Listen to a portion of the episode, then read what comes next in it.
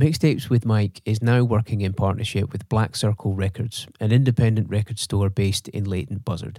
No money is changing hands, but we will be working together on some promotions, so it would help us both out if you would take a second to follow Black Circle Records on Instagram or click the link in the show notes to check out their website.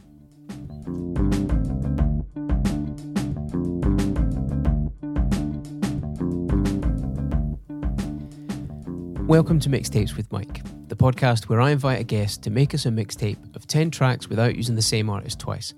We're going to talk about each song, and if you like the sound of what you hear, you can listen to the mixtape in full on Apple Music or Spotify by clicking the link in the show notes.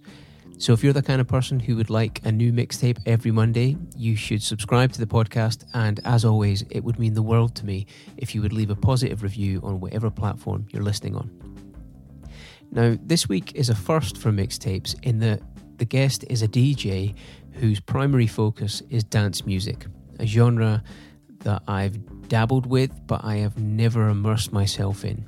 So, up to a certain point, I really do have to hand the reins over to him a little bit and become a passenger. But I couldn't ask for a better candidate to walk me through this because he's a DJ who's played some of the most prominent clubs around the world and not one to rest on his laurels whilst the world has been shut down, he's created some online content focused on the origin of samples, which is a really interesting premise for me.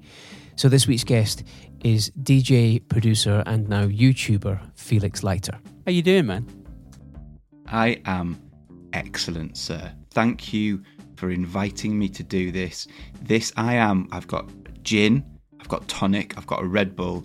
It's Friday night, and this is the pinnacle of my social calendar. well, I will say, uh, I, I, I, I'm hesitant to call you a diva, but you, you know, you've made you've made some stipulations for for your episode. Um, you know, is is it all right if we play the audio this way? You know, because I, I mean, for the benefit of the listener, I put the audio in after the conversation. Um, but uh, you know, Felix, you know, requested, nay, demanded that we listen to the music you know, in between each little sort of uh, conversation. Uh, and he's like, "Oh, you know what? I'm gonna get drinking. Uh, I'm gonna I'm gonna pretend like I'm in the pub." And, then, and he's like, "What are we gonna drink?" I was like, "Well, I usually have a cider. Oh, I love a cider." And then you decided for both of us that we were drinking gin. I'm down with Diva. I think that's fair. oh dear. So now we we've never met in person. We we've been put in touch by a mutual acquaintance by the name of uh, Dan Nightingale, who very recently appeared on the podcast. Um, so, you know what? It was it, It's a weird one because I had met him in passing six or seven times. You know, we've shook hands as as he's introduced me on stage at a gig, but and we chatted on on like text or like uh, on Messenger a little bit, but that's the first time we actually sat down and like talked.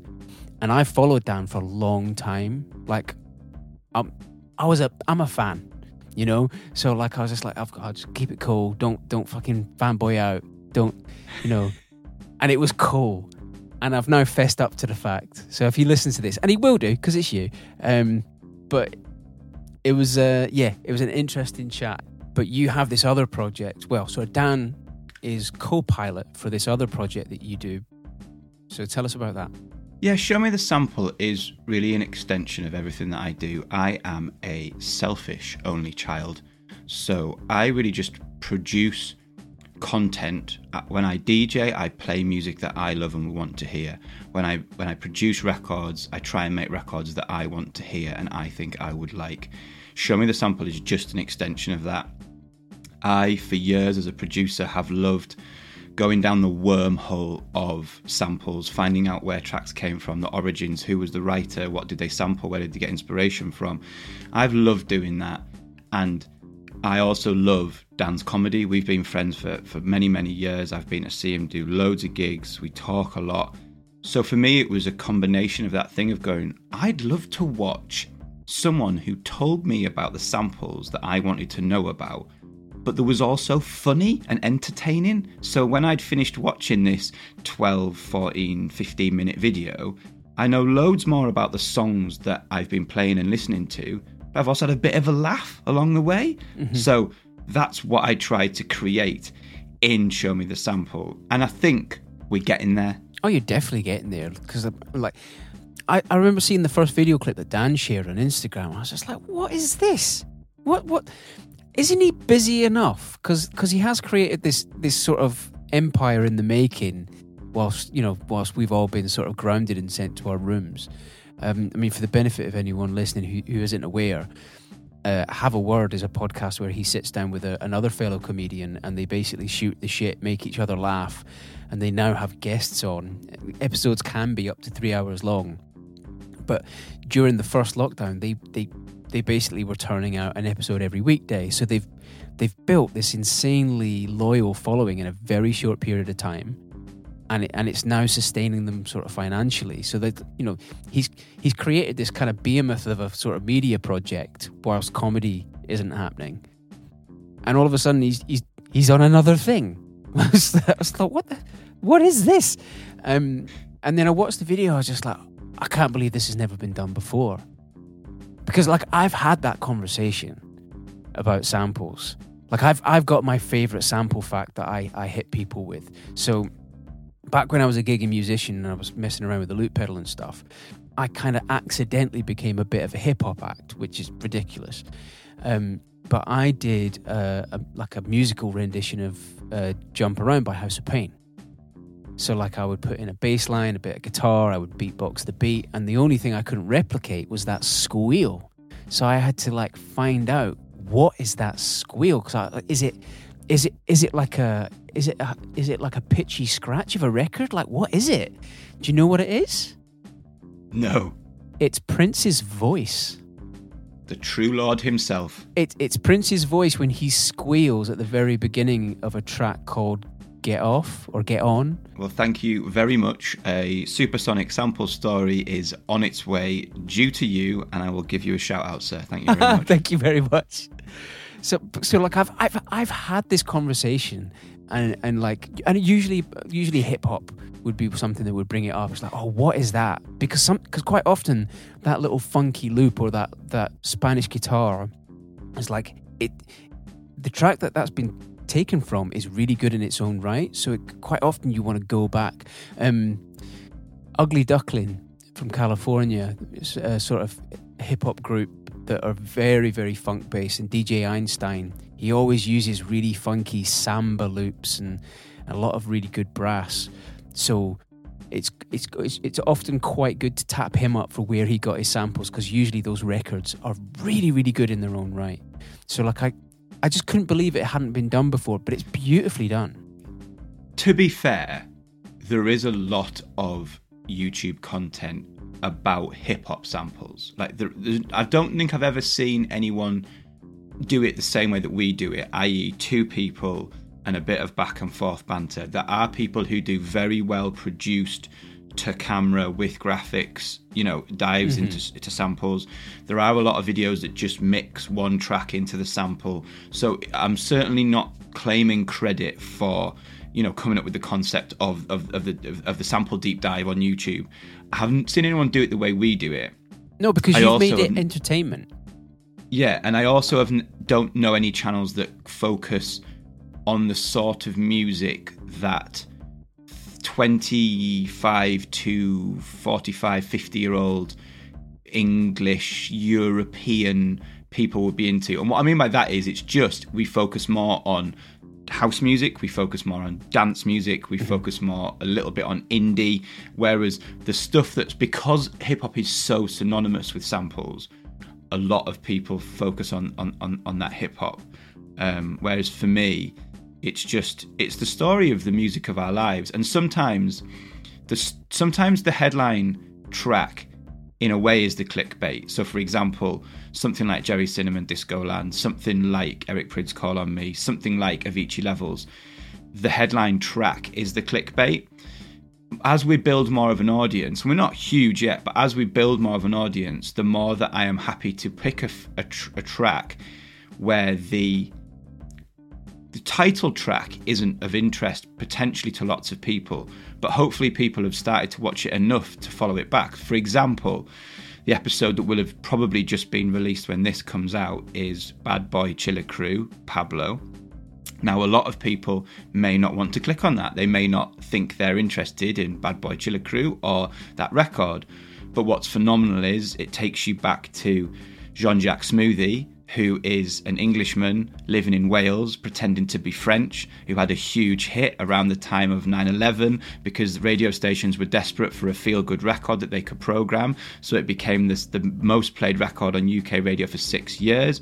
That then takes you back to the original sample, which was Minnie Riperton. And Minnie Riperton's really interesting for all kinds of reasons, not only the fact that she was one of the first celebrities to go public with her breast cancer diagnosis, she worked for the American Cancer Society. She was given a Medal of Honor at the White House by uh, I can't remember which which remember, it might have been Jimmy Carter, but and then ultimately really sadly died at the age of I think 37 or something. So the original, you know, if you see that that advertised, you might go, well, I'm not really bothered about Bad Boy Chiller Crew.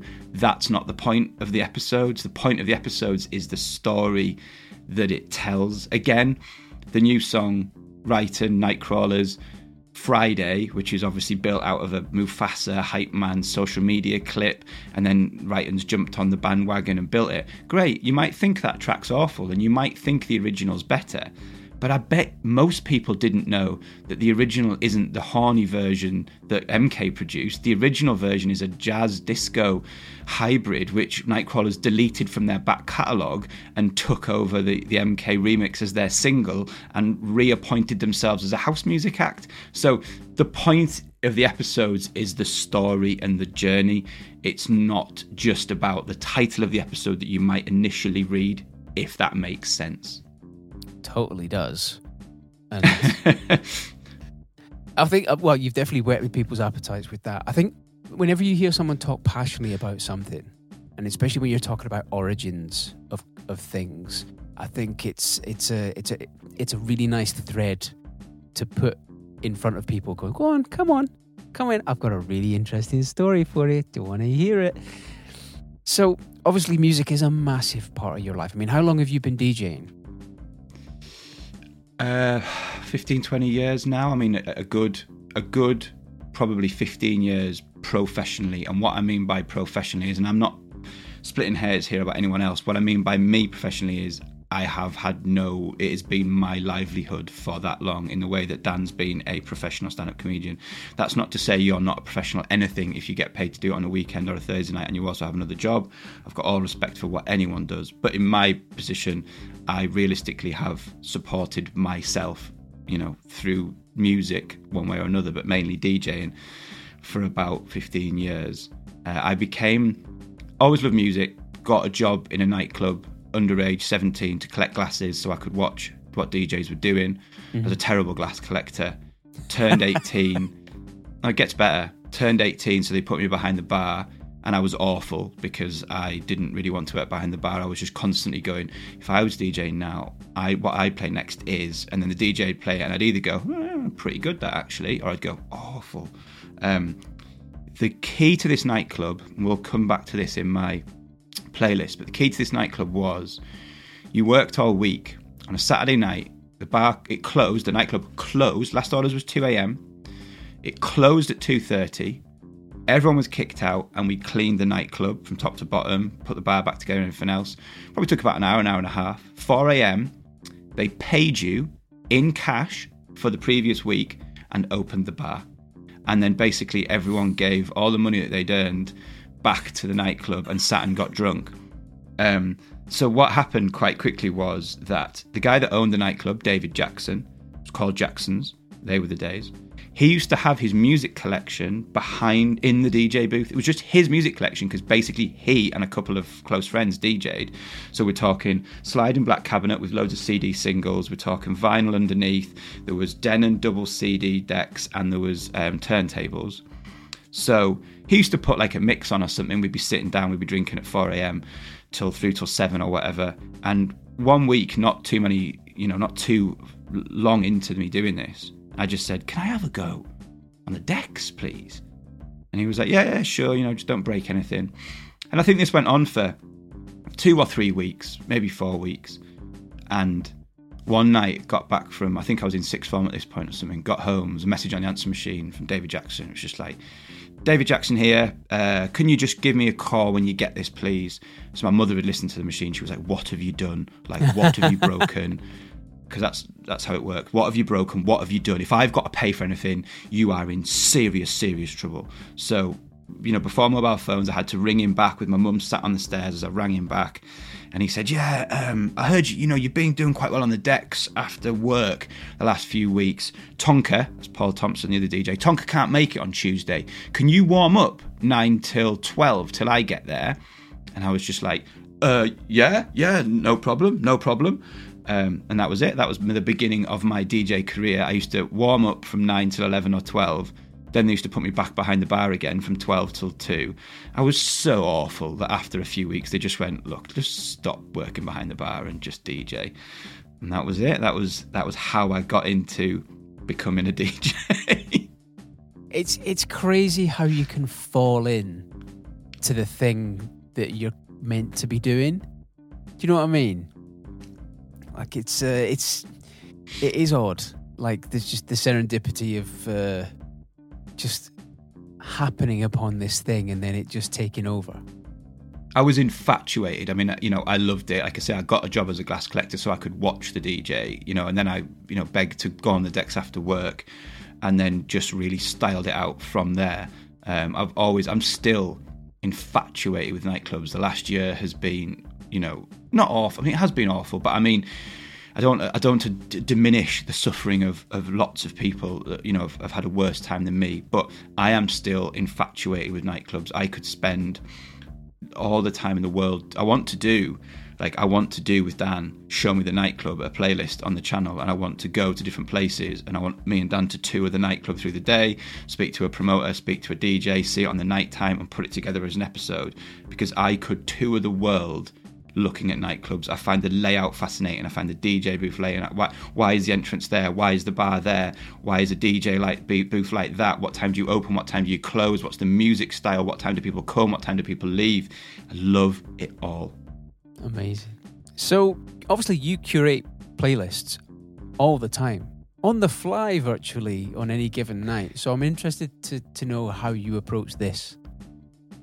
With an absolute headache um, when you when you told when you invited me, I was I was over the moon. So you you said, "Do you want to do this?" And I said, "Yes, of course I want to do this. It's amazing."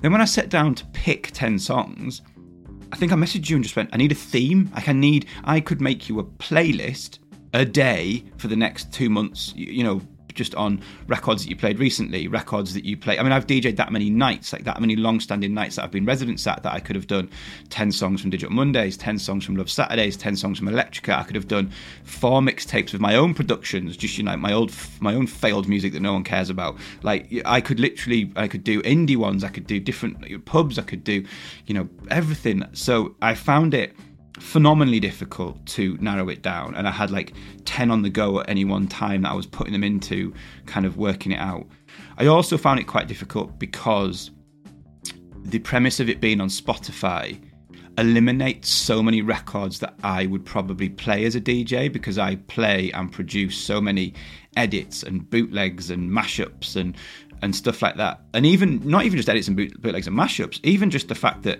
there's some old even when I was doing this playlist, there was some old house tracks that just aren't on Spotify. You know, they're still on Beatport, they're still yeah. on YouTube, they're just not on Spotify. Yeah, it's something that's come up a couple of times just recently. Um, I recorded an episode with a guy called Ed Lee that's coming out next month, and the first thing he picked was a mashup of Juicy by Biggie Smalls that he loves, but it's it's just not out there. So, you know, I'm you know, we're gonna feature the we're going to talk about it in the conversation in, in the episode. We'll just put the original version of Juicy on the actual mixtape, but we will sort of link to that YouTube mix because um, there's there's there's a lot. There's of, one in mine. Yeah, th- th- there's, there's a lot of an amazing music out there that isn't legally procurable.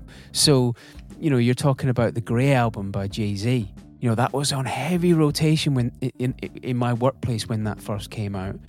Um, it's it is The track. I'm most known for, like, so the track that I am probably most known for ab- about through DJs throughout the world. Like, I'm not particularly well known. I'm not a particularly big deal outside of my little circles or, or whatever. But if you went to most house DJs in the world of a certain age, if they've been playing for about 10 years or so, and you said, or, or you played them and you said, if you heard this, I did a bootleg of Daft Punk One More Time about 10 years ago, and it has gone around the world 25,000 times, played by everyone and anyone, cool DJs, party DJs, cheese DJs, still gets played now. And that is an unofficial remix that, you know, you can, you can download it, you can find it on YouTube, whatever, but it is unofficial, it is not on YouTube, and that is the piece of work that I'm probably most known for. It is odd. Like you, you, you would think, you would think the second any record company saw that something had traction and it was getting a lot of plays, they would just find a way to make it work because it just propagates the legacy of the original tune. But it's they, they just they they just don't seem to be motivated to do it. No. Um, so back to my playlist.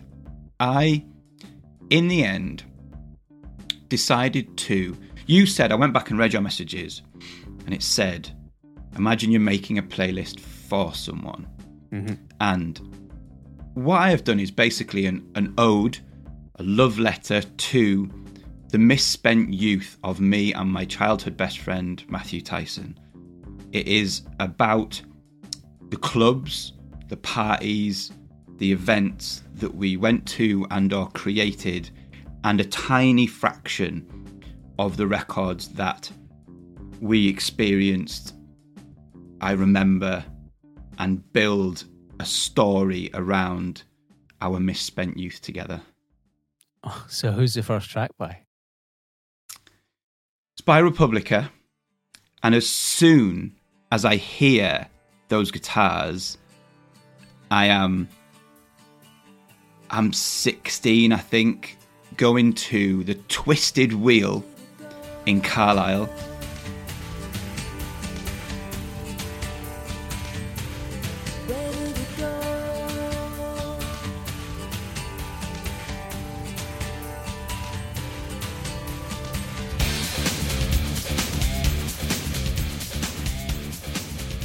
Was a nightclub.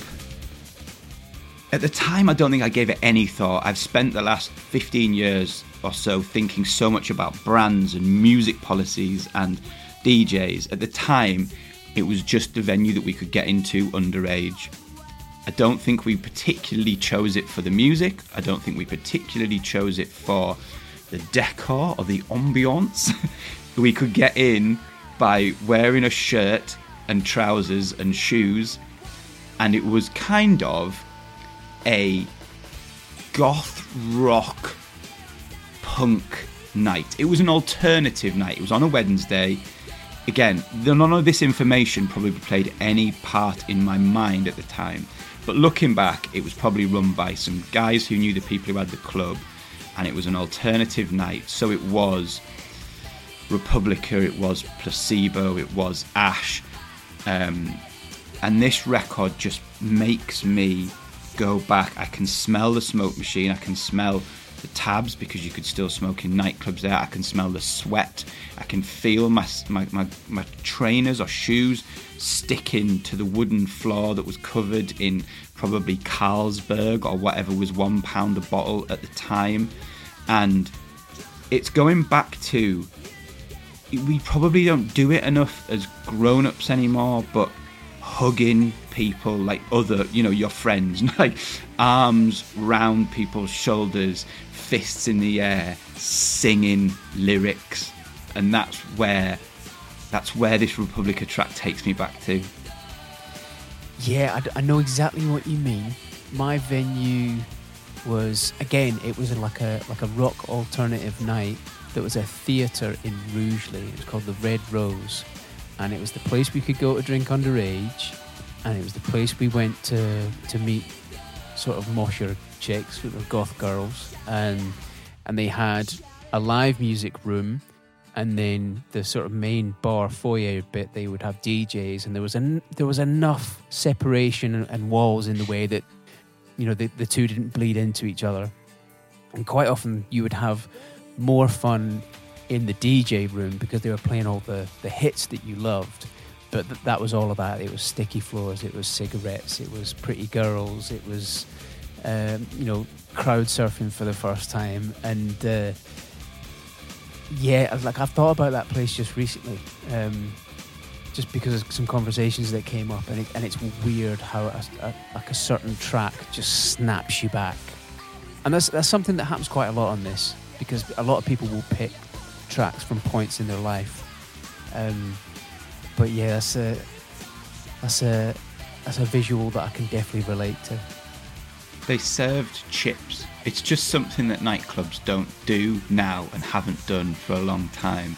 But there would be a little hatch and you could buy chips from the nightclub. And I think, you know, I don't know the age range of people who genuinely listen to your, your show, but it's probably something that will boggle some people's minds now that there would be a hatch serving chips and hot dogs and, and, and burgers, really bad burgers. Um, and I have this, I have this memory. I don't know if, if Matt will listen to this. It, frankly, it doesn't matter, and he would probably deny it, or maybe it's a memory that I've concocted. But I have this memory of, you know, you talked about going to meet meet girls. It would obviously often be full of a lot of girls that were in our school. You know what I mean? That you'd all go together, which is also something that you you rapidly grow out of of being in a venue where you know 80% of the other people in the venue mm-hmm. because they're all in your in your year group at school or, or in the year group above or below and you get past a certain point probably after university where then you go to venues and you know you can count on one or two hands the amount of people you might know in there. All right, if you go to a local pub, you mm. might know more, but you know, a nightclub when you know 80% of the clientele by first name is just unheard of. I have this memory of of Matthew kind of like this girl had I think been sick on herself or something like after some of these chips but she wasn't bothered she was totally fine it was just part of the kind of you know underage rock thing and then I just have this memory of like 10 minutes later, half an hour later, seeing Matthew kissing her. just, because it was just that, you know, what may horrify you as an adult was completely fine at 16. Like, just have another tequila, crack on. So, this is, and it takes me back so viscerally to the Twisted Wheel on a Wednesday night in Carlisle. This is Ready to Go by Republica.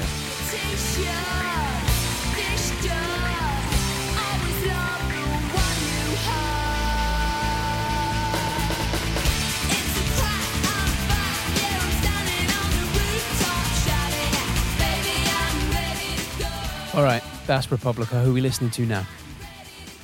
I couldn't leave.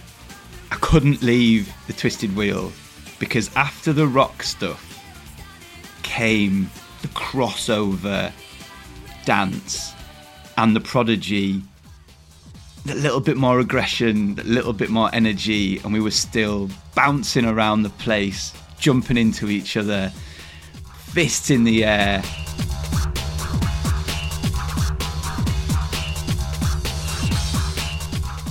Still sticking to the floor as you jumped up, but the energy that changed between the guitars and the bass lines, between the live drums and the sequence drums, but it all worked so well in an alternative venue and in an alternative night, and the sheer energy coming from Fat of the Land, an album which still, you know, holds up today, production wise, sound wise an incredible, incredible band, The Prodigy.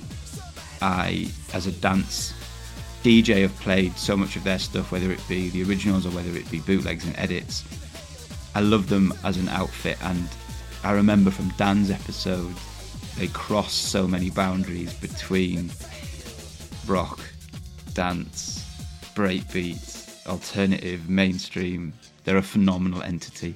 Because you would get two or three genres in an album, especially in Fat of the Land.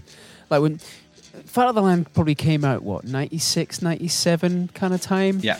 And like at that point, skateboarding was a massive part of my life. And we would we, we would get on the train and we would go to Derby because there was, there was they had this uh, indoor skate park called Derby Storm. It was the you know the, the best indoor park for miles around for us but that album would just be on a loop in there, and so like I just I kind of like with your first track, I can just I hear these songs and I get taken back to very specific points in time. I get taken back to Derby Storm, and I get taken back to a New Year's Eve, a New Year's Eve party at my friend Mike's house, who only lived like five doors up from me in the little village where I lived. But you know, bottles of hooch, drinking underage, and listening to to this track actually, virtually on repeat. And you could, I mean, this this will be giving it away, but I just, you know, I I can I can hear this sound effect in a kung fu movie, and I I, I get snapped back to listening to the tune. I hear that, and it's just an absolutely phenomenal record. It's it's bottled excitement for me. It's sitting in the pub. I think it was called the Sportsman's Arms, drinking a pint, and you are you are at this one time so excited and so full of apprehension and excitement and exuberance about the night, but at the same time petrified that you won't get in and that you're embarrassed and that you're sent home and that it's you're the laughing stock of school the next day. And these are some of the emotions that we lose as an adult, that sheer excitement of being in a nightclub, however dark and dingy and sticky floored it is, because getting in alone was a huge achievement.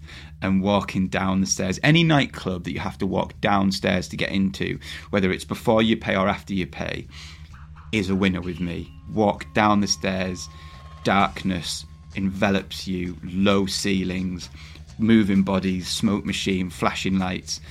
And this would be one of the songs that would be towards the end of the night. The energy was lifting, the sheer force of the DJ's will was being exerted on the crowd. And when you hear this intro, the, the hairs on the back of my neck still stand up to this day. This is Breathe by The Prodigy.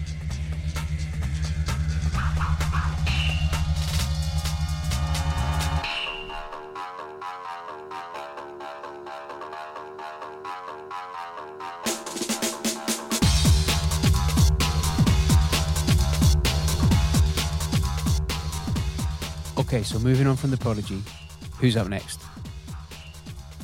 So, if the Twisted Wheel was the first venue that we went to because it was an alternative Wednesday night, we grew up into Buskers. Buskers was the more mainstream, central town club with carpeted floors, lighter bars, more expensive drinks, and a more expensive entry price. And probably, we thought, more choosy door staff but I think Matthew and I wanted to go because it was more dance music based, mm-hmm. and we and we thought at that point that we were you know getting into dance music and we liked dance music. This is 100% my first memory of going to Buskers and standing against the wall in the queue waiting to get in. The door staff would walk down, up and down the queue, just eyeballing these nervous underage kids that we were. You had you could almost I think we were holding our fake IDs in our pockets, ready just to whip them out at the very second that we were questioned about our age with fake dates of birth memorized so we were sure we could get in.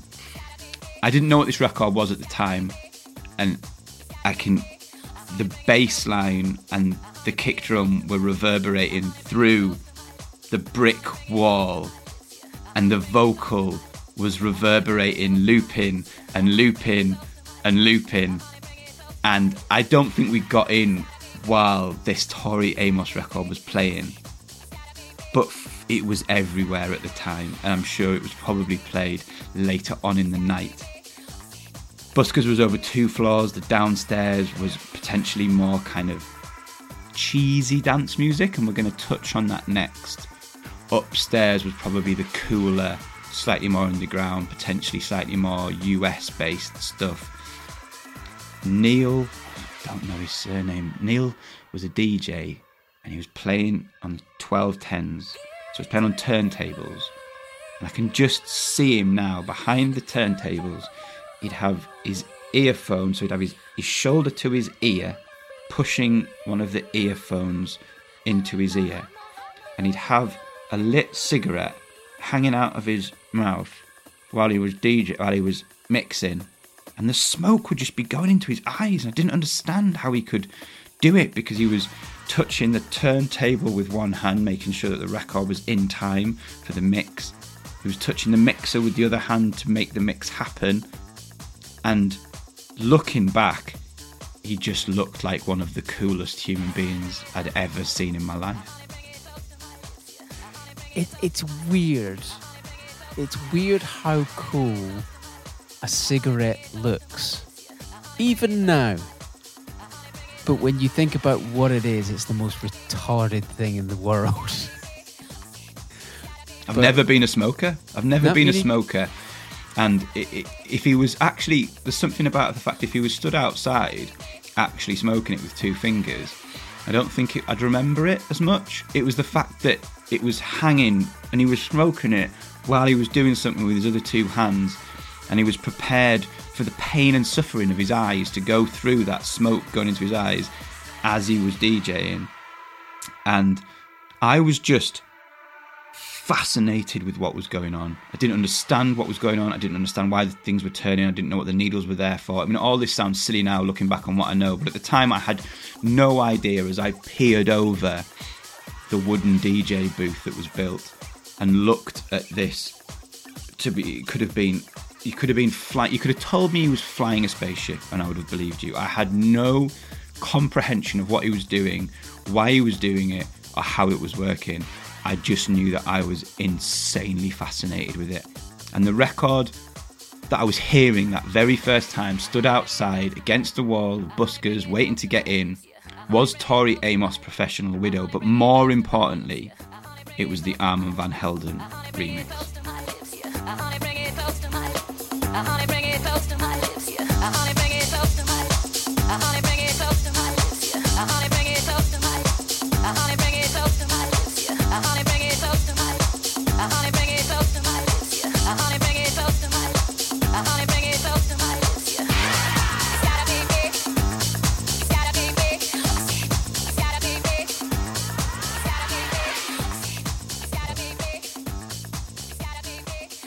Okay, so moving on from Tori Amos, who are we listening to now? We're listening not to what I want us to listen to. We're listening to what is available on Spotify.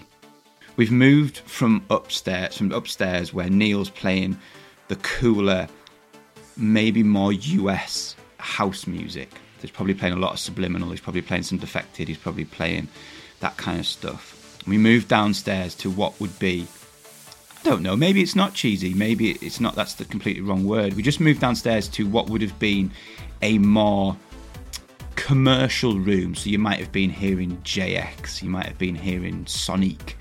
You might have been hearing things like that. And this record, what my memory of downstairs was, the DJ booth was upraised in a corner of the room. You had to go upstairs to get to it, and it was actually right by where they served the chips. So there was like the pot, there was the hatch that served the chips, and there was some tables on this little sort of balcony that you could eat the chips. So the DJ booth was raised up, and that's how you got into it.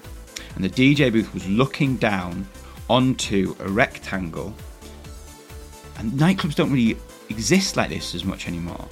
But in the middle of the floor was the dance floor, and around the dance floor was two or three little raised steps up, and then railings that went round in a, in a rectangle. And what sort of happened was the girls, who were pretty and probably very well knew they were pretty, danced in, in the dance floor. Some lads who, again, probably had a level of confidence, way exuding Matthew and I's confidence, would dance with the girls. Mm. And then basically what would happen is nearly every other lad would just stand around on the balcony around the outside of the dance floor and look in. And the one record that would guarantee mine and Matthew's involvement on that dance floor was a bootleg, it was a mashup. So what we're going to listen to is Paul van Dyk for an Angel, which on its own is a phenomenal record. But the record that we loved was Paul van Dyk versus Rachel McFarlane for an Angel versus Lover, which is a mashup of, of two tracks really. It's a mashup of the vocal from Rachel McFarlane and the instrumental from Paul van Dyk. And as soon as that came on, there was just something about the sheer energy and speed of the trance music, which just drove us crazy. And everyone would scream and sing the vocal. It was a very girly vocal, so I think that attracted a lot of girls to the dance floor. And it just puts me back in buskers at the time. Paul van Dyk still an international headline touring DJ all this time on still packs out arenas and festivals today. I've seen him, I saw him at Digital not too long ago. Probably still his biggest record for an angel. Um, but I implore you to enjoy this record for an angel by Paul van Dyk. But I beg you to go and Google Paul van Dyk versus Rachel McFarlane for an angel versus lover and come back with me to the sticky carpeted buskers in Carlisle of my underage youth raving to trance music.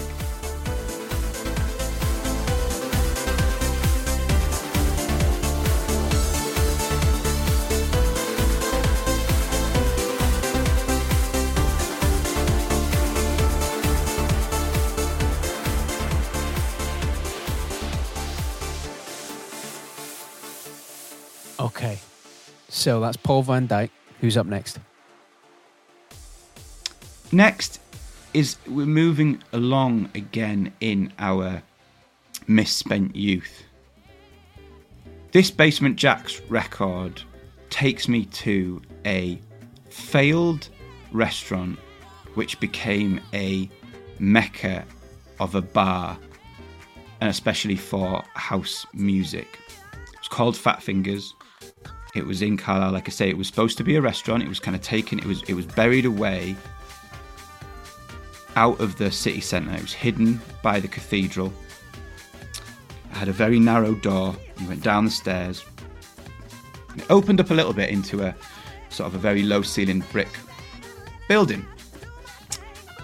And this record just takes me back there. It used to be, I mean, in times of COVID, my mother would have a, a nightmare thinking about this, but it was always rammed. It was always shoulder to shoulder. It was a nightmare to fight to the bar.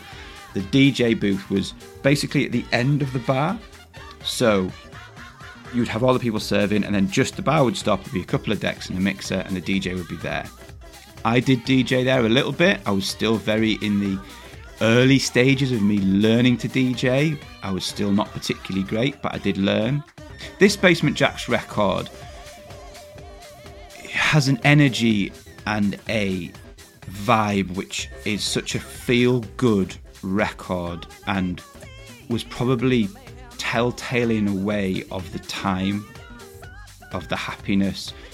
Dan mentioned it in a way that that funky house genre which now we look back on and, and feel it's a bit cheesy but at the time very instrumental in in the sound of the time probably the sort of late 90s early 2000s pianos lush vocals fantastic production from basement jaxx Basement Jaxx got an absolute pass from me.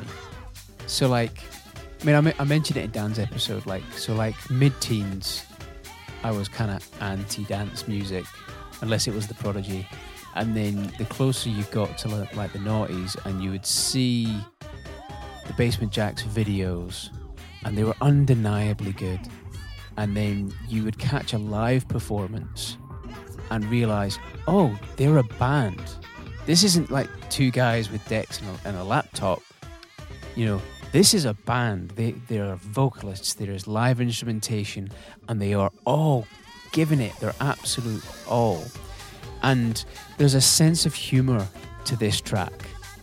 There's there's this cheekiness, um, you know, when it and a, and a bounciness that comes through in parts, and it's you can't help but smile when you hear this. yeah it, it it also touches on a couple of things for me as a dj a bygone era of visiting a record shop and getting a promo so for anyone that doesn't know records would be sent to djs to break them And what I mean by that is DJs would start playing them in clubs and bars. You would hear them when you were out and you were drunk, and then you would get they would feed back responses to the record labels and tell them if they were working or if they weren't working, if they were going to keep playing them or if they weren't going to keep playing them. That's one of the ways that record industry, record labels would know to put more money behind a certain release, to not put a release out, to get remixes done. And I would travel to Newcastle to Flying Records. I would travel to Manchester to Piccadilly. I would travel to Liverpool to 3B. I would go up to Glasgow to Precinct. Like, and this is one of the records that I got on what would be referred to as a white label. So it comes with no real artwork on it, just a white label with it. It's written on it or it's stamped on it, and you're getting that record before it's getting released. And the idea is that you play it and test if it works, and then you you know and, and, it's a way that they just used to before the internet well not before the internet but before the, the prevalence of the internet to spread music mm-hmm. it was a way to do it. So it makes me think of that. It, it also makes me think of uh, like we they used to just they were just illegal lock-ins. They used to just literally shut the front door close the wooden shutters and because they were out of sight and out of mind of the city centre the party used to just go on. And this energy that this track had kept creating that party. And there's so many other amazing records that I could have picked in its place or alongside it on labels like Defected or Subliminal or FFRR, which are just feel good, vocal, house records that make you want to dance, they make you want to sing, they make you want to, you know, hug your mate, kiss a girl. And this is Do Your Thing by Basement Jaxx.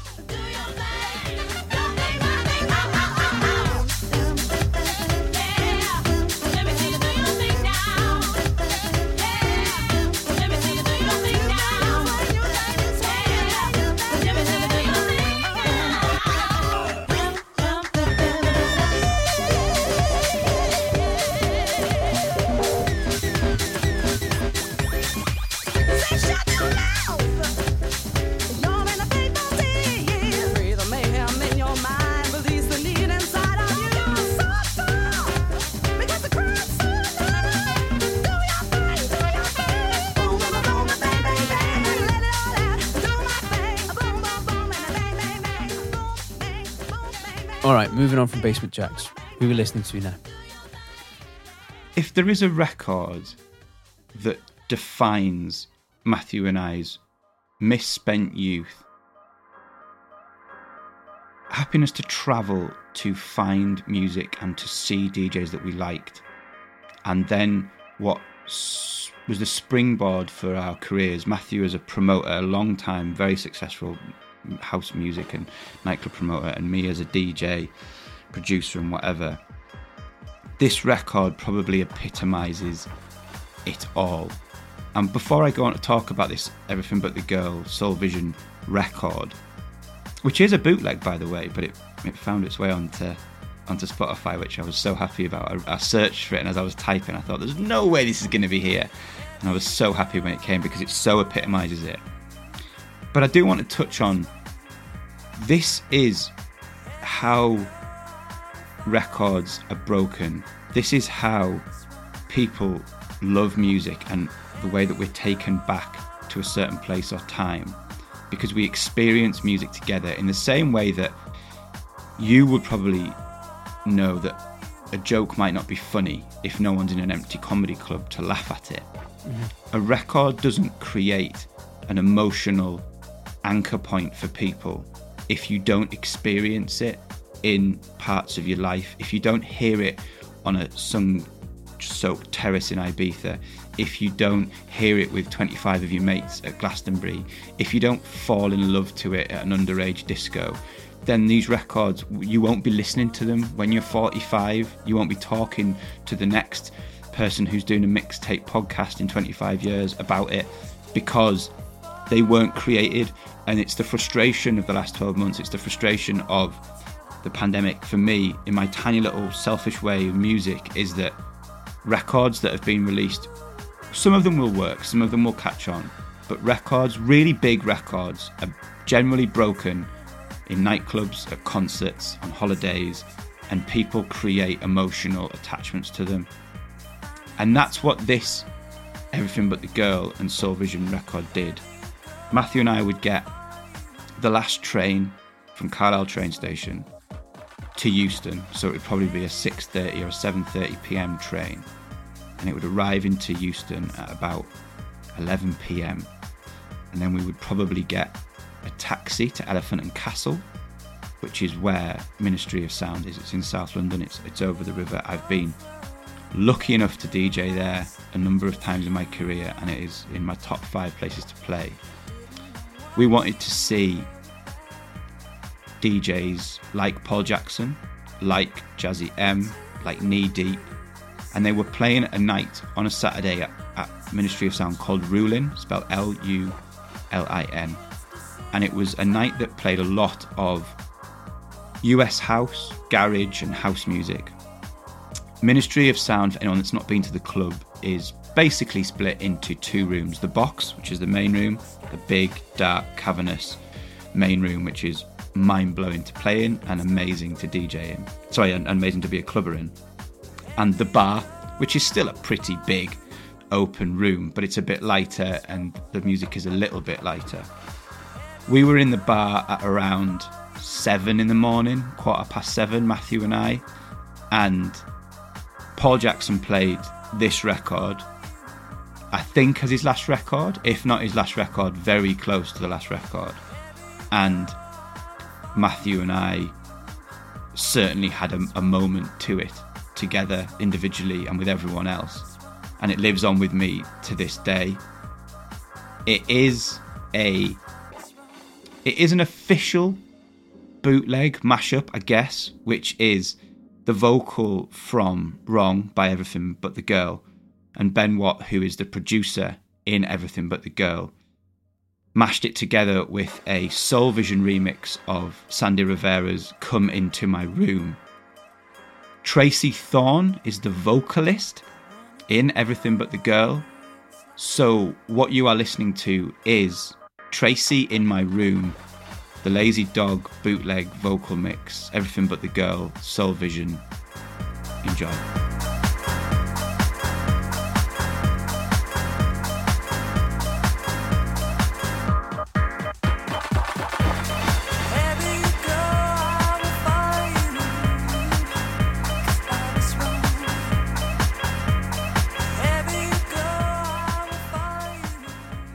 Very good at painting a mental picture, mate.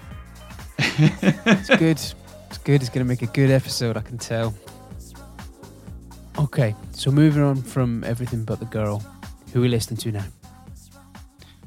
We're still in ministry, but we went back. So that track, Tracey in My Room, was definitively played on the first time that we went, and it was definitively one of the last records that we heard there and we probably spent the whole next five hours getting home talking about that record, the DJs that had played, what the club was like, how it was laid out, why it was great, what we loved about it.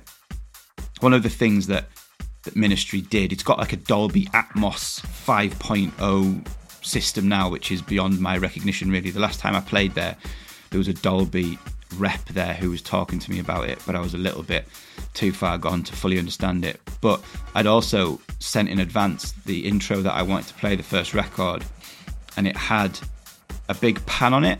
Like it had a big thing that went from left to right, and it basically was a vocal that was sort of saying that I was testing the system, and then it built up and it built up and it did a frequency test, and then it kicked off and it goes bananas. And I wanted to send it to the technician to make sure that it was panning to the mm-hmm. right side because it said, We are now testing the left set of speakers, and I wanted it to be the left set of speakers in the listener's ears, not my ears. It would have been the other way around because yeah. we were looking at each other. And I remember there being quite a difficulty because he was like, "It's a Dolby system. It doesn't work like that. It's surround sound." And I was like, "But back then, it was one of the first clubs that I went to that had all these speakers where they should be. So the subs were kind of in the floor.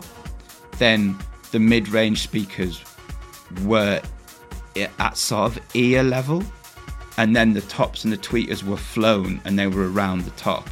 Now, I'm sure that wasn't particularly groundbreaking, but when you were a kid and you came from a small city that just had broken, poor PA and you know in a twisted wheel and, and buskers, going to the box in Ministry of Sound where you had to walk through these sort of double snaking doors that had big yellow and black warning signs about the about the sound levels that you were about to experience was mind blowing. We wanted to book for our night. So Matthew and I decided to start our own night. It was called Lucid at the time, and we wanted to book and bring the sort of DJs to Carlisle that we were seeing in London and other cities at the time. And one DJ that we wanted to book was a Ministry of Sound resident DJ by the name of Jazzy M. I liked him so much I named one of my cats after him as, at a young age. And we decided because we'd booked Paul Jackson, who was the, the DJ who played Tracey in my room, and he came and played for us in Carlisle, and we had a phenomenal time with him. Very nice guy. We decided that we would try to exploit some of our contacts, and we said to Paul, "Look, we're going to come to ministry. Can you put us on the guest list? We'd like to, we'd like to try and speak to, to Jazzy M because we'd like to book him."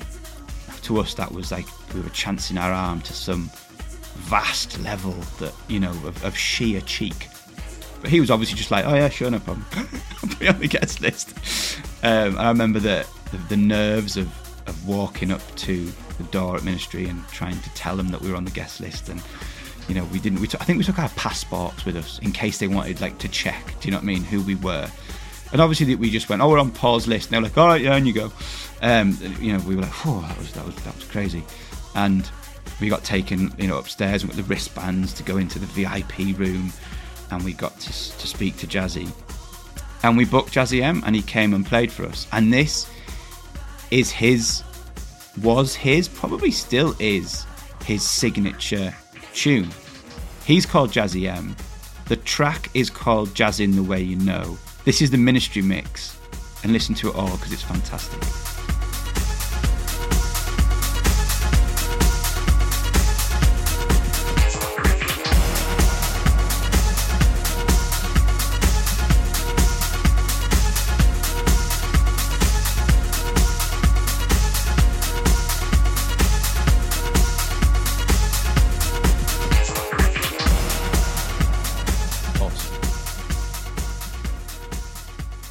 so that's Jazzy M.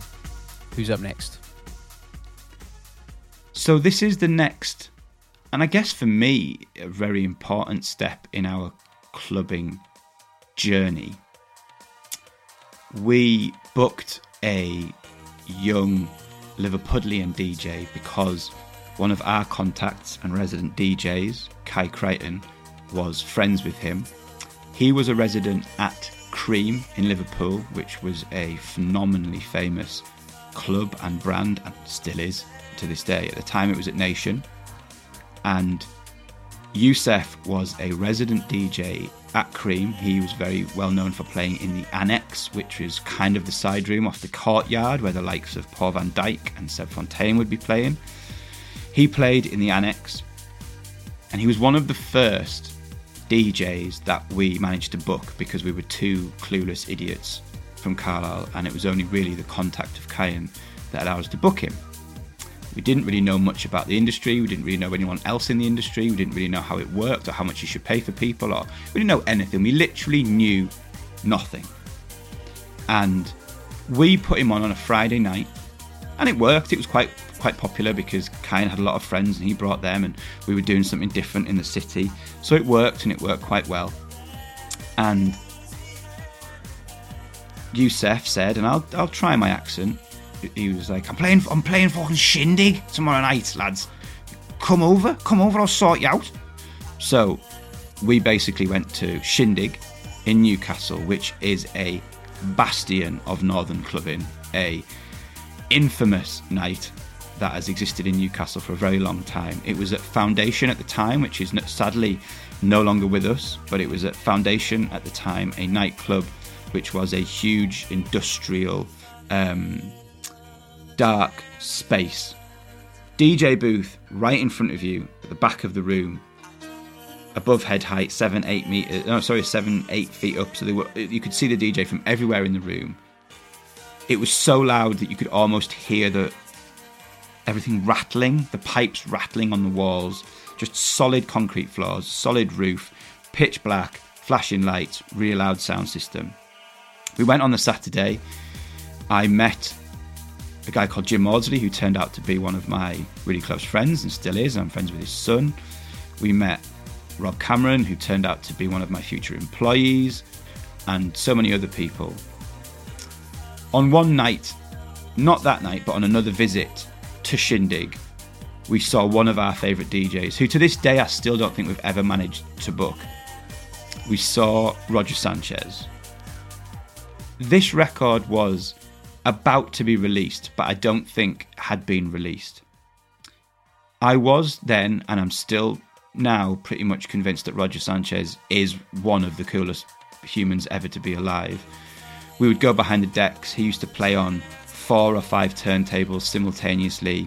He would put, he would place and light joss sticks at the front of the DJ booth, so it smelt quite nice, and there was this little smoke coming up. And he played this record no word of a lie, five times in the space of probably a four hour set.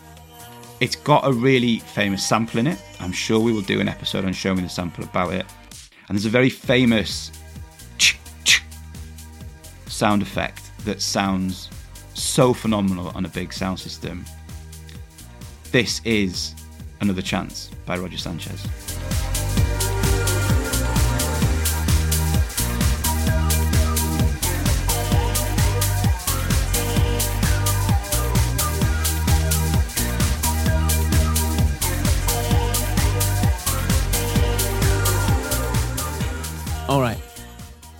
Moving on from Roger Sanchez, who are we listening to now?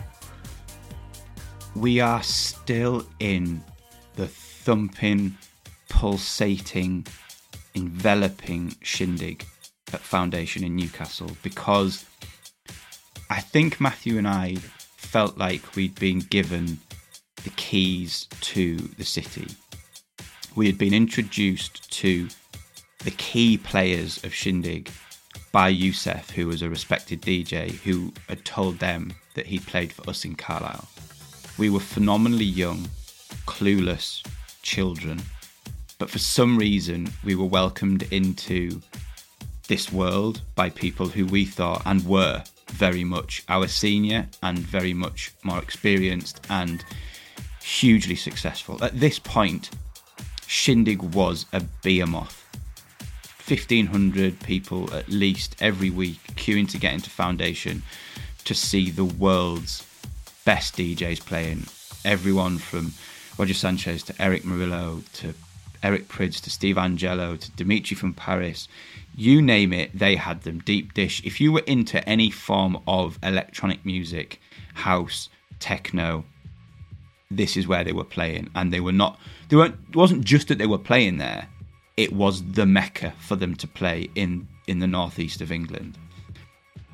What was what was the defining club of your of your youth, sir? Oh man. So, of my youth, you're, you're probably talking about the Carling Academy in Birmingham, like the, the the the old one that was just down from Scruffy Murphy's, not the O2 one because the O2 one's terrible um, because that was a place you could go and see any kind of music. So the you know the, the regular night was ramshackle, and it was predominantly that kind of indie kid and crossovers. But you would get quite a lot of the sort of dance nights that would be booked. You know, it, it, it was it was a live music venue, so it, it catered for for for all sorts, and that that is the that is the sticky floored venue of my early 20s. So, like, I, so I, I'd, I'd done the time at the Red Rose and, you know, would, would, would regularly attend sort of like punk rock gigs and metal gigs and was only, only, only just starting to get into hip hop in sort of 17, 18 year old. And then you get into my 20s. And I remember being taken there for the uh, first time by my then girlfriend. We hadn't been together for very long. And I just remember um, they were playing like a Rage Against the Machine track or something like that. You know, a bit cliche really when you think about it now. But this mosh pit was starting to form, and that that was what I did. So I remember I just handed my drink to my missus. Like, Will you hold that for a second? And I literally ran and dove in and really got amongst it. And then when the track ended, came back out and took my drink. I was like, ah, cheers. And she was like, where the fuck did that come from? so, um, so yeah, it was the Carling Academy. Oh man, you've really painted a picture in my head there. Um, I saw so many bands there. Uh, I saw Nine Inch Nails there. I saw Queens of the Stone Age there. Um, I think I saw DJ Shadow there once, and just so, the heartbreak that occurred through the city of Birmingham when that closed. You know, it's just like so many people just like why, and and and a handful of promoters tried to keep it going under a slightly different name, and it just they obviously didn't have the resources to make it work. But um, it's never been the same since. The uh, the Institute in Digbeth is now my favourite venue. It's one of those places that's got several floors that that can have different sort of music uh, on in the same night. You know, they've got rooms that are, you know, if you go see a live band, and the room is just small enough that you know, no matter what, it feels full and there's atmosphere. Um, when the, when they moved the academy, when the O2 kind of took it and they've taken it to the other side of Birmingham, it's just a horrible room and there's terrible sight lines, there's pillars in the way, and it always takes forever to get a drink. I remember uh, my missus took me to see Weezer there uh, a couple of years back, and we missed the whole support slot just queuing for the first drink, and it put us in such a foul mood. So I was just like, I, I, I will actively try and avoid that venue now. But um, yeah, I think the reason that I think the reason I ask, I think the reason I ask is I have this. I'm thinking about these places. You know, going back to going back to the start, going back to, to Breathe, going back to Republica, all the way through from Everything But the Girl, and even now to Shindig. I have this thing as a DJ that I've told other DJs time and time again, and I tell myself time and time again it doesn't matter how you're feeling tonight. It doesn't matter if you're tired. It doesn't matter if this is your fourth gig on, on, on the trot. Someone in there is having that night. Someone in this venue, this 1,000 people or these 1,500 people, are having that moment. They're having their first time, or they're having that moment with a friend, or they're falling in love, or they're, they've got their arms on each other's shoulders, screaming the name of the record that you're playing and a lot of these records and these memories and these moments are things that I hope that I've created for people over the years in my DJ sets. And I hope that in 20 years' time, someone else is picking out these memories. And I hope that I've played a part in creating them for other people. Yeah, and it's so important that, that, that DJs remember that. It's so important that bands remember that. It's so important that people give it their all and make sure that you're creating those memories and those times for people. And it's something that I've missed over the last year. And I don't, I was always very grateful for the DJ sets that I used to do and the thousands of people that I've DJed to. But it became so apparent a year ago and throughout this last year how much I miss that connection, how much I miss that creating memories together and that group feeling. I try to do, I don't know what your experiences of doing comedy are throughout the pandemic, but I realized that I tried to do DJ sets, you know, live streaming or recording them. And I realized that without looking up and seeing who was dancing and why they were dancing and what response to the records I got, I didn't know what to play and I didn't know why I was playing it. It felt pointless. Yeah, there's there's a thing. The, the audience is almost like the barometer for the room. It's like, right, you give me the feedback, I'll know where to point you next.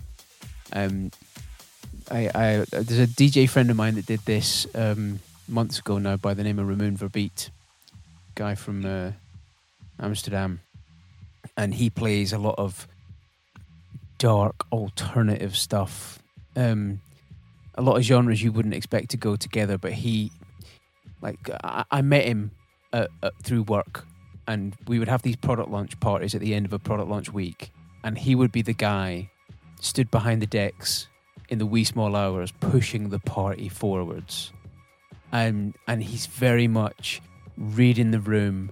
Dropping in these hard left turns that you wouldn't expect, but they would just turn the night on a dime. You know, that sort of like, oh, you know, like I thought this was winding down. Now we're all up again.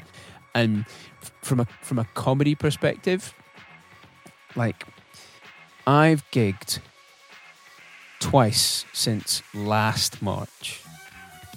So and so and and literally the the last two gigs of of uh, of March 2020 were my first back to back paid gigs. I got paid to close a small room, bit of a milestone, and I got a paid middle at another small independent gig. And I was like, cool, all right, starting to come together because it's all little steps, little increments, you know, you know. And there's a lot of networking and getting in with people and impressing them here, and then maybe you get put for something else. So there was there was this feeling like things were starting to come together, and and then everything stopped, and I there was that brief moment in between lockdowns when things started opening up again, and I, I did a gig at Hot Water in Liverpool, which turned out to be a like a, a two show night. So I got the first show to just find my feet, and then the second show actually felt like I had my rhythm. And then I got booked for one gig, but they made it sound like there was going to be an audience, and I wasn't quite sure how they'd managed it. And I turned up, and it was just a studio, and we there were going to be some people that were watching live online, and we were all going to record our sets, and it was going to be used as bonus footage for some sort of recording. And the first time we went through our sets, the crew were keeping quiet, and I found out afterwards that they were just going to like pipe in a laugh track, which I was just like, ugh, just made my skin crawl. And we said, like, oh, it'd be really good because like people were watching the thing in the green room and we were laughing at everyone's material in the green room. So it'd be great if you could just pipe that noise in so we can just hear that we're getting a reaction because we don't know that the jokes are actually landing. I was like, oh, right. Do you, do you, want people, like, yeah, we want people to laugh. So the sec, so when they did the second show that day, which was f- for the live stream, is just like, yeah, oh, you know, we'll put some more of the crew in the room and we'll let the camera guy laugh. And I actually sort of interacted with the camera guy a little bit, and that made it feel a little bit more natural. and I, I think a lot of people, Dan included, have been sort of nope, not doing it early on in the sort of lockdowns. But it, but time's gone on so long that people's perspectives have shifted. It's like, oh, you know, oh, you know, why not? Let's try it. And um, I've seen people be really proactive online, and I've and I've seen it work well to varying degrees. But I just couldn't quite bring myself to put myself out there for a digital. If I can't see you and if I can't hear you, it's it it's not legit for me. Yeah, I just exactly what you said. It's Dan and I are going to do because we've talked about it so much over the years. But Dan and I are going to do a, a Patreon episode where we basically compare our lives as DJs and comedians and how we work rooms, how we built our way through, you know, from nothing to becoming professional touring artists. Um, you know, the differences between being a comedian, being a, a stand-up, the differences between having residencies and having tour gigs. We're going to do all that together, and it's it's it's really interesting. And yeah, for me, I can understand exactly what you're saying and what Dan says. For me, I have become institutionalized to DJ for the people in front of me. So give me a pair. I've got loads of music. I've got loads of my own music, but never any music. I could DJ for days on end without running out of music. It's not a problem. And I, I would happily. If you said to me now, lift, restrictions are lifted, here's a stage, there will be a thousand people in front of you, you know, you can DJ for 24 hours. I'd go, no problem, you don't need to pay me. Just stick some gin and some Red Bull behind there and I'll be fine. I'll crack on. But say to me, do half an hour on these decks here to no one, a little bit like this mixtape, I'm sort of saying, why? I can play any kind of music. What's the point? Who am I? It doesn't seem to work for me, and I guess it's like telling jokes to an empty room. There's no purpose. Like, yeah, you know, you, you, you, you, you, said at the beginning of this, you were just you didn't know how to approach it because you didn't have a purpose, and it, it wasn't until we, we started talking about it. And you said like, what if you made it as if you were making it for someone, and all of a sudden it came into focus for you? Like, if there isn't someone to react to what you're doing, there is no purpose. So how do you, if you don't have a if you don't have something to point yourself at, there's no direction, and that's why you can't get started. Well, that's a great link back into this track because this track marks a new direction. We're in Shindig. Steve Angello is playing, who went on to become part of the Swedish House Mafia. But at this point, well, actually, at this point, Eric Prydz was also part of the Swedish House Mafia, but he he left and it, and left it to Steve Angello, Axwell, and Sebastian Ingrosso. But at this point, their sound, their Swedish progressive house sound, was in its infancy. They were still seen as part of the cool, underground, cutting edge electronic dance music scene. Obviously, Eric Prydz still very much is, and it's debatable who you speak to where the Swedish House Mafia guys sit. But Steve Angello and Eric Prydz teamed up on this record, a huge, pounding, empty, sample laden with strings. Again, another viable candidate for a Show Me the Sample episode. What Steve Angello and Eric Prydz did here is what's very difficult to do in music production, in my opinion, and I'll happily be interested in your opinion. They use very few elements to create an outstanding club record. What is very easy to do, and I am phenomenally guilty of this, is throwing elements into a track, piling sounds and instruments on top of each other, thinking that more is better. And in this case, the emptier it is, the more haunting the sound, the more space you give each instrument or each sample, the more it fills that empty, concrete, solid box of Foundation in Newcastle and Shindig the night where this was playing. Turn it up, close your eyes, smell the smoke fluid. This is Woz Not Woz, the club mix by Eric Prydz and Steve Angello.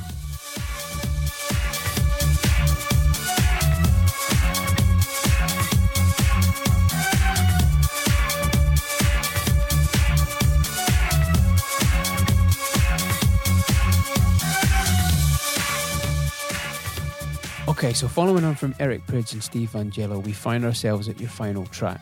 But before we get into that, if anyone wants to check out your show or your music, where's the best place to, to look to, to find out more about you? If you are interested in music, where it comes from, the histories and the stories behind some of the tracks that you may love or you at least may find interesting, search for Show Me the Sample on YouTube. You will find so many interesting stories from Oasis to Avicii, from Gerry Cinnamon to Florence and the Machine. And don't judge a book by its cover. Give it a go, click on any one of them, and you will find a story that unravels that you will not expect. If you want to check out music that I have produced, and that is all pretty much within the electronic scene. It's all pretty much house music in varying degrees. It's all pretty much vocal based. Stick Felix Leiter into SoundCloud and you'll find my profile. Stick Felix Leiter into YouTube, you'll find all kinds of stuff. Or stick Felix Leiter into Spotify and you will find my official releases. I have lots of new music coming out soon, so follow me and it'd be great if you could support me. Wicked. Okay, so who's our last track by? Kings of Tomorrow, and I've been sneaky here, Mike, because Kings of Tomorrow are Sandy Rivera, and Sandy Rivera is Soul Vision. So I've broken the rules and I've slipped it clean under your nose. You didn't see it coming, but I've done it. Because dance music, unlike maybe I don't know enough about hip hop to give this a categorical broad stroke, but dance music is awash with aliases and pseudonyms and different things. I don't feel too guilty because Kings of Tomorrow is Sandy Rivera's sole project within himself. The track that I'm referencing before, Tracey in My Room, the Lazy Dog bootleg mix, is Sandy Rivera is Soul Vision and he's also Sandy Rivera. So so he remixed himself and then he was bootlegged by the producer of the vocal who used Tracey Thorn. So that so that's a really mushy one. He was utilized in a mashup in the previous version. This is just straight up Sandy Rivera. Kings of Tomorrow, this record made me fall in love with house music. It is the single most important piece of music in my life. I'm not saying it's my favourite piece of music ever. I'm not saying it's the piece of music that would be played at my funeral or the piece of music that I listen to the most or even the piece of music that I play the most as a DJ. But it had an effect on me and on my life and it changed the music focus and the direction of where I was going. Is there a pivotal song like this for you? Oh, see, that's a tough one because I've gone through various stages. So, the first music that was mine in my teens was rock music. And that's where I kind of found my tribe, you know, my you know, that's that's where that's the first place where I got acceptance, you know, at school was being part of this little clique of people that were into like rock music. So, you know, you're talking British British rock bands like Terrorvision and Therapy, and then you you're talking about Nirvana onto the Foo Fighters, and then you know as we get slightly older, you're getting into the sort of nu metal scene where where you've got different movements within rock music, and then through skateboarding you get exposed to more hip hop, and all of a sudden your your horizons are broadened, and then when I hit 19, I start working in a snowboard shop with a, a, good friend of mine who did an episode of, a, few weeks back uh, by the name of Mark Oldham, who who does this kind of alternative electronica uh, under the name Chairmaker. He forced me to listen to to different music. Um, the, the the one track that sticks in my mind that made me sit up and pay attention moving from like predominantly rock music into hip hop is "Running" by the Pharcyde.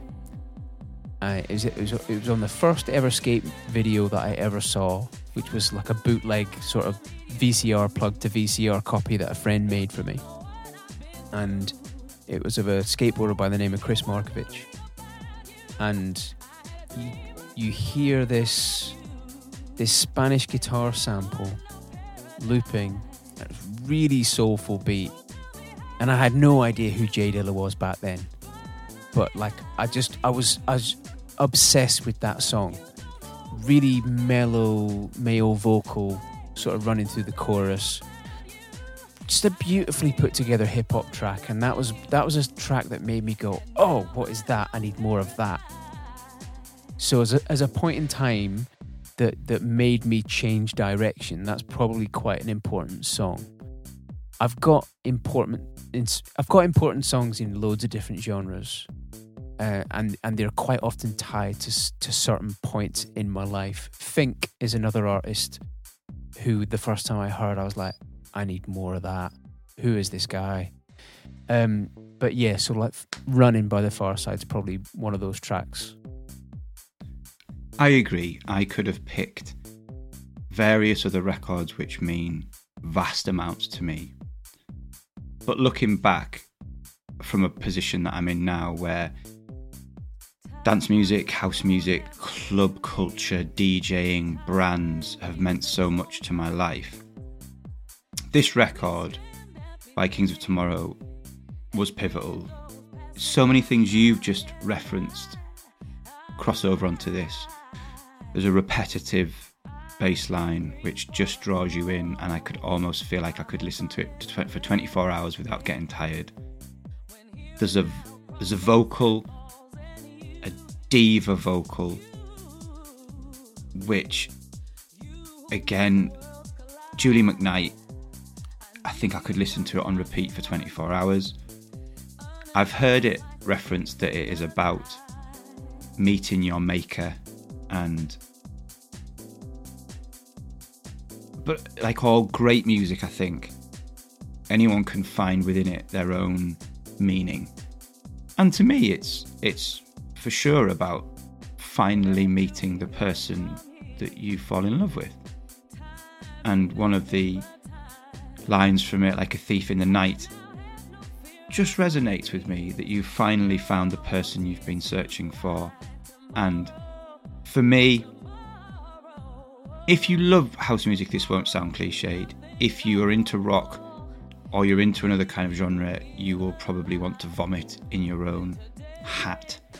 You may well have stopped listening by this point if you don't like dance music. But for me, it encapsulates the inclusivity of, of house music, the global feeling of togetherness. This is a music genre which came from gay black people in North America who were oppressed, and it has spread to the entire world and should be a music of release which we can enjoy together in dark corners that we normally call nightclubs, where there are no boundaries, there are no skin colours, there are no race, cultures, creeds. We all enjoy it together and we fall in love and we enjoy music. Now, I'm fully aware that maybe people think the same for rock music and maybe people think the same for hip hop, and that is totally fine. And I love that. But this record encapsulates, for me, everything that house music that came from the warehouse, that came from Frankie Knuckles, and that's why it's called house music because it was played in the warehouse and it's been shortened down. It encapsulates it all. We booked Sandy Rivera to play at our night in Carlisle called Lucid, I stood in the DJ booth in that club, Jackson's, where I blagged the owner to DJ after work when we'd got paid and spent all our money behind the bar again. I'd learnt to DJ, I'd warmed up for him, I became a resident DJ. Matthew and I set up our own first night called Lucid. We booked all kinds of DJs that I'm really proud of but one moment that will never escape me is standing in the DJ booth when Sandy Rivera, who is Kings of Tomorrow, played finally at our night in the first club that I ever DJ'd in. So this is finally by Kings of Tomorrow, and I hope you enjoy it a tenth of as much that I love it. Felix, thank you so much for coming on. I've really enjoyed this conversation. Thank you for having me. It has been magical, and I hope that in a year or so I can come back and do a different mixtape with a whole different theme and loads of different records because this is an amazing idea, an amazing concept, a brilliant podcast. Thank you for inviting me on, sir.